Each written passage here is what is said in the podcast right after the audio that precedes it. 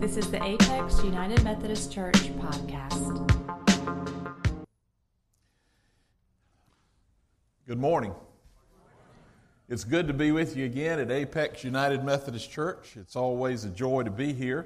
As I've told you on other occasions, I have family members here, so that makes this place very special to me. And also, having uh, been with you for a couple of months before Gray Southern arrived on the scene several years ago. It's good to be here, good to have this opportunity to worship together.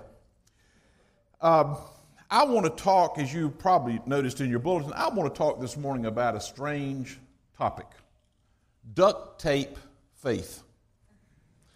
Now, I, I, I have to unveil so you can see this fully. This is the American Duct Tape Council sweatshirt. I also have a hat to go with it. I won't demonstrate that for you, but it's all there. And I, I thought it might serve as a pretty good visual aid this morning to talk about duct tape faith. And Apex United Methodist Church must bring out something in me. I don't think I've ever preached in a sweatshirt before. Um, but we'll see how that goes. Anyway, duct tape faith. I want to begin by reading to you a passage of scripture from the book of Judges. We don't often preach from the book of Judges, but I want to read a passage about the strong man of the Bible. You remember his name? I heard a whisper Samson. Samson, who was able to, to kill a lion and destroy several people with the jawbone of a donkey. I mean, he was a strong man of the Bible. He wasn't very smart. I mean, I've read this chapter several times, 13 through 16, that have to do with him, and he was not a brilliant man, though, though he's often called one of the judges of Israel. He fell in love with a woman named Delilah, a pagan woman, and all she did was cause him trouble. She betrayed him several times, and he was so dumb he didn't recognize it. And he finally, finally gave her his ultimate secret about his strength. And this has to do with the text today from the 16th chapter of Judges, beginning with the 18th verse. When Delilah realized that Samson had told her his whole secret, she sent and called the Lord of the Philistines, Philistines saying, The time has come up, for he has told his whole secret to me. Then the Lord of the Philistines came up to her and brought the money in their hands. She had betrayed Samson for money. She let Samson fall asleep on her lap, and she called a man and had him shave off the seven locks of his head. He began to weaken, and his strength left him. Then she said, Samson, the Philistines are upon you. When he awoke from his sleep, he thought, I will go out at other times and shake myself free. But he did not know that the Lord had left him.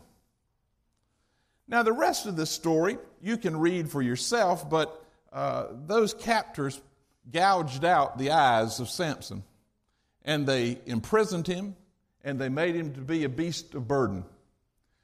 Eventually, eventually, he uh, uh, was allowed to go to the temple where there was a great festival going on among those pagan people. And he was there so they could ridicule him. He stood between the two great pillars supporting that magnificent building. And he prayed, Lord God, one more time, please give me the strength to destroy these people who have plucked out my eyes and who are enemies of Israel. He got the strength. He pushed against those pillars, those posts, and the whole thing caved in, killing him as well as all the enemies of Israel. Now, we'll talk a little more about this later, but that's the story, and it is the Word of God for the people of God. Thanks be to God. Let us pray. Oh Lord, use me now to proclaim a word that you would have us to hear and help it to be one that we remember through this silly shirt about duct tape, but also to remember because it's important to us in our daily lives. It is in your name and presence we pray. Amen. Duct tape is a wonderful product. Do you have any idea how it started? Some people, I think, would immediately say, well, it probably had to do with uh, taping duct work, duct work. But it didn't. It was invented during the Second World War by the Johnson & Johnson Company, and it was for the purpose of sealing out moisture in ammunition boxes. It was that tape that was able to keep moisture from coming into the ammo boxes. It was invented, interestingly enough, in Johnson & Johnson by a woman who had two sons in the Navy and who wanted to do anything she could to help that war get over quickly and help her sons and other sons get home safely. Duct tape, an interesting product. I read uh, uh or saw a book on the shelf not too long ago in some bookstore, A Thousand Uses for Duct Tape. Uh, I think there must be at least that many, if not more. It's a great thing to patch with. I saw an illustration or a cartoon in a magazine. It had several frames. In the first frame, the uh, a handyman in his truck was pulling up in front of a house. In the second frame, he was getting out, going to the back of his truck to get his toolbox. In the third frame, you could see him walking up to the house with his toolbox. There were no tools in it. There were four rolls of duct tape. Uh, interesting because that's the kind of repair work I do with duct tape, not knowing how to do the other kinds. Duct tape is a good product, but duct tape faith is not a good product. Now, let me tell you what I mean by duct tape faith. Duct tape faith is when a person cares very little about his or her relationship with Christ, cares very little about his or her involvement in the life of the church, but when things go badly, immediately call on Christ and call on the church for help. Now, let me be clear theologically.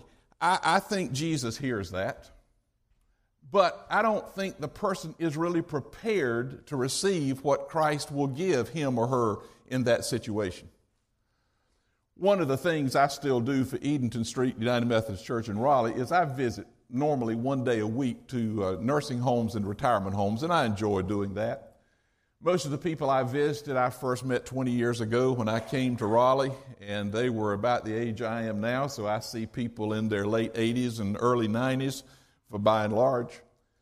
I, I visited a man for several years who died not too long ago who, who told me an interesting story. He said he was a middle gunner on a, a bomber during the Second World War. I didn't know there was such a thing as a middle gunner, but some of you may know about that. And he, he loved to tell the story that uh, he had a fellow on the plane with him who was a profound and, and vocal atheist. And he said one day they were flying somewhere over enemy territory, and the flak really began flying, and it was knocking the plane around. And he said he, he heard from behind him this fellow who was such an atheist saying, Oh God, please help us get out of this. And he said, I looked back at him and said, I thought you didn't believe in God. And he said, he looked at me with all earnestness and he said, Man, this is serious. uh, I guess it was. Sometimes people who don't have much interest in the faith want to call on the faith when things aren't going well. Funny little story about a preacher uh, during children's church time uh, in a worship service uh, called, uh, spoke to a little boy and said, Son, do you pray at night? And the little boy said, Yes, sir, I pray every night. He said, How about, how about during the day? Do you pray? And the little boy said, No, sir, I don't pray during the day. And the preacher said, Why not? Little boy said, Preacher, I ain't scared during the day. A true story told by a Baptist minister about a member of his church who rarely came to church and who, uh, on one occasion, got in a serious automobile accident and uh, just did miss losing his life. He got some bumps and bruises, but he, he, he wasn't killed. The next Sunday, guess what? He was at church. Not only was he at church, during prayer time, he went up to the altar and had a serious prayer. After the church service was over and the minister was shaking hands, he said the fellow came up and he looked rather sheepishly as he got ready to shake his hand. And he said, the minister's telling the story, he said, I didn't say much to him. He said, I just looked at him and smiled and said, uh, Scared you, didn't it? And uh, it did. one of those people who really didn't care much about the faith, didn't care much about the church, used this duct tape faith to try to get some help when things were not going right. Friends, the depth and quality of faith depends on our relationship with Christ. That relationship is not like a faucet that we can turn on and off at will. It's something we ought to live with every day of our lives. You know, it, it's one of the reasons I think that we encourage in the church regular worship. It's not a matter of come and go Easter and Christmas. It's a matter of being here Sunday after Sunday and getting what we can from each other, from the preacher, from the teachers, whoever might be leading us during that day. Recently, I read that uh, we are looking as United Methodists at the possibility of getting a new hymnal. And it will be interesting in that it will have not only the traditional hymns, but contemporary hymns as well. So it can be used by both services. I smiled when I read this because a few years ago there were at least three denominations who were working on the same thing, getting new hymnals. And uh, somebody did a parody on that, and they said that, that one of the denominations uh, preparing for a new hymnal was the Evangelical Laodicean Church in America. Their bishop was named Lukewarm, Bishop Lukewarm. And he wanted the songs updated to reflect the modern temperament. So he made these suggestions I surrender some Spirit of the living God, fall somewhere near me. I don't like this one. Be thou my hobby. And then this last one My hope is built on nothing much. Friends, the power of faith comes from an ongoing and growing relationship with Jesus Christ. And that's why over the centuries the church has said be regular in church attendance, do Bible study, go to prayer studies, have personal, private devotional times. Don't wander away from God for a long period of time and then come back and then wander away and come back. Be consistent in it because it's a matter of growing in our faith. Now, I want to go back to the text about Samson. Samson was mesmerized and awed by this woman, Delilah. She was a pagan, he was a Jew. She tried several times to trick him into being captured by the Philistines, but every time he broke free. They would tie him up, slip up on him while he was asleep, tie him up, and then she would wake him up and he would just look down at these little ropes and vines and he'd just pull them apart because he was so strong. And finally, she gets this last bit of information about his hair parenthetically, he was a Nazarite. He didn't let cut his hair. That was a special group within Judaism. He didn't cut his hair. He didn't drink alcohol. He was very careful, supposedly, about his morality, which, as you read, uh, as you read Samson, you find out he wasn't very careful about that. Uh, and so all of this, but she found out that cutting his hair would weaken him. And so that's exactly what happened. She told the Philistines, they sent a man in while, he, while Samson was asleep. The hair was cut. And then we have this verse I read to you earlier. It said, I will go out as at other times and shake myself free. You understand what he was talking about? He'd been bound before and he could just stand up there and rip those cords off of his arms and his legs. I will go out as at other times and shake myself free. And then comes this very sad verse. But he did not know that the Lord had left him. Now, I think the reason, and it's pure speculation on my part, I think the reason the Lord left him is because here was a man who was blessed all of his life with great strength and ability, and he never seemed to give a flip about his relationship with God. He didn't keep the vows he made, he just kind of did his own thing. And suddenly, he was without God. This is not the only time we get this message in the Bible. There are many of them, but I want to mention a couple of more. In Matthew, the seventh chapter, Jesus is speaking, and he says something that I don't think any of us like to hear, but it's here. not everyone who says to me, Lord, Lord, will enter the kingdom of heaven, but only the one who does the will of my Father in heaven. On that day, many will say to me, Lord, Lord, did we not prophesy in your name and cast out demons in your name and do many deeds of power in your name? Then I will declare to them, I never knew you. Ouch. I want to live in such a way that that can't be said. And I want us all to live in such a way that that can't be said of us. I never knew you. There's another story in the Bible, an interesting one, found in Acts, the 19th chapter, and I'm just going to tell it to you for the, in the interest of time. I hope you'll read it later. Acts 19, not 20, 19. It's a story of the seven sons of Sceva. Sceva was a high priest in the Jewish faith. He had seven sons. They were ne'er do wells. They decided they could make some money by pretending to be able to cast out demons in people who were demon possessed. And so they'd go to people and say, We can cast out that demon you got.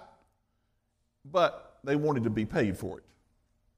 Well, they noticed that Paul and some of the other Christians were going around and casting out demons in the name of Jesus, and it was working. And they thought, we ought to give that a try. We might make some real money.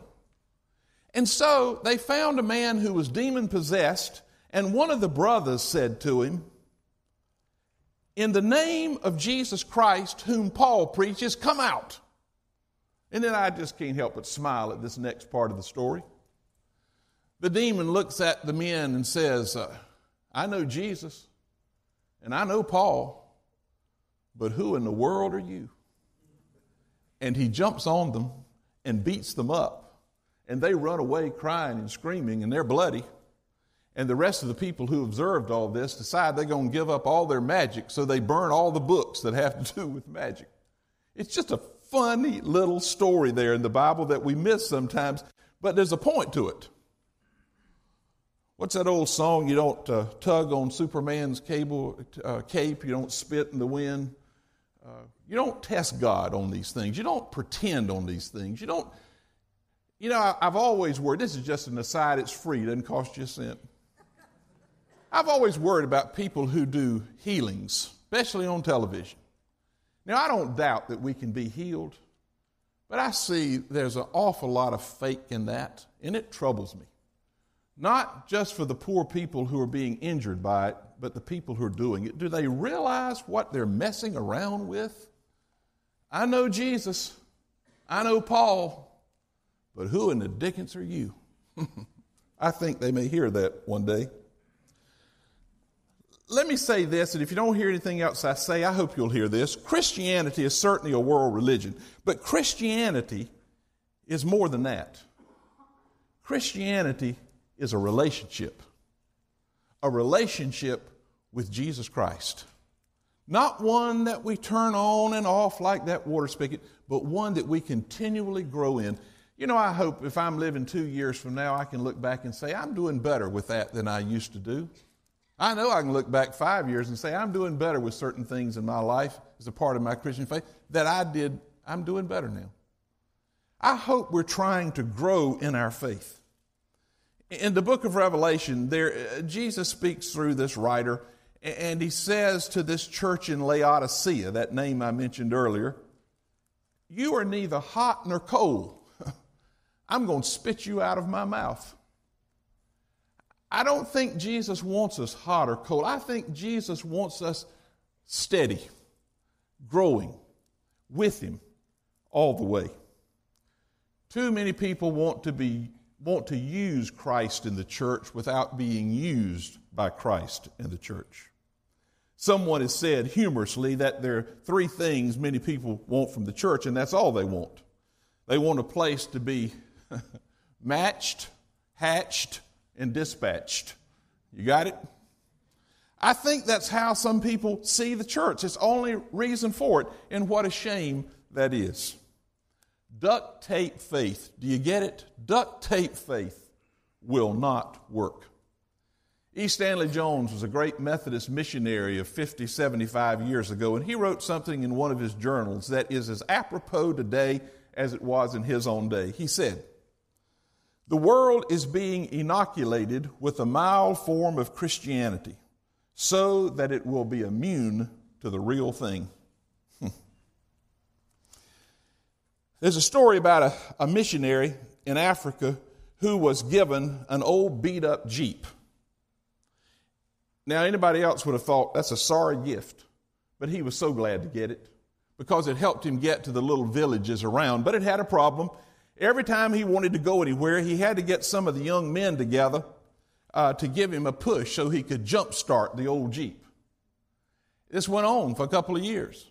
Finally, it, it came time for him to get a furlough, a time away from his work, and a young missionary came in to take his place. And, and, and after the older missionary told the young one all the things that need to be done, then he said, Well, I'm all packed and I'm going to get some boys now to help me and, and get this Jeep started. And the young missionary said, Sir, let me just look under the hood for a minute. So he raised the hood. It took him about 15 minutes to repair it. There were some wires going to the starter that were all corroded and he cleaned them up and he reattached them, and the old Jeep fired right up. It's a true story, and it said, and the story goes that the missionary from then on would preach and he would say to people, "Don't just patch stuff. Don't be like I was with that old Jeep. Don't just patch it. Fix it. Fix it." One of the ways we can fix our relationship with Christ is by confessing our shortcomings, our faults, and saying to Him, Lord, I want you more in my life than ever before. I want a deeper relationship with you than I've had in the past. I want to be more faithful in my relationship with you. We are to open our heart to Christ and seek that relationship. Several years ago, when I served here for a couple of months, I used a poem, and since then, a couple of you have said to me along the way, I'd like to hear you do that again sometime, so I want to end with it this morning because I think it's appropriate for this theme. It's called Face to Face, and I have no idea who wrote it, but I'm thankful for whoever did. I walked life's way with a careless tread. I followed where comforts and pleasures led, till at last one day in a quiet place, I met the Master face to face. I reared my castles and I built them high till their turrets touched the blue of the sky, and I vowed to rule with an iron mace till I met the Master face to face. I met him and knew him and blushed to see that his eyes in pity were fixed on me. I faltered and fell at his feet that day, and my castles they melted and vanished away. They melted and vanished, and in their place I saw naught else but the Master's face. I cried aloud, Oh, make me meet to follow the path of thy bruised feet. My care is now for the souls of men. I've lost my life to find it again. E'er since that day, in a quiet place, when I met the Master face to face. This is a quiet place, a wonderful place to meet the Master, a wonderful time to say, I don't want any part of duct tape faith. In a moment, going to ask Steve or one of the musicians to come up and, and play just a couple of verses of Spirit of the living God, fall afresh on me. Melt me, mold me, fill me, use me. Spirit of the living God fall afresh on me. I hope during that time you'll use it as a time of prayer and a time to say, Lord, if I've been involved in duct tape faith, I want to get rid of it. I want an ongoing, growing relationship with you. Let us pray.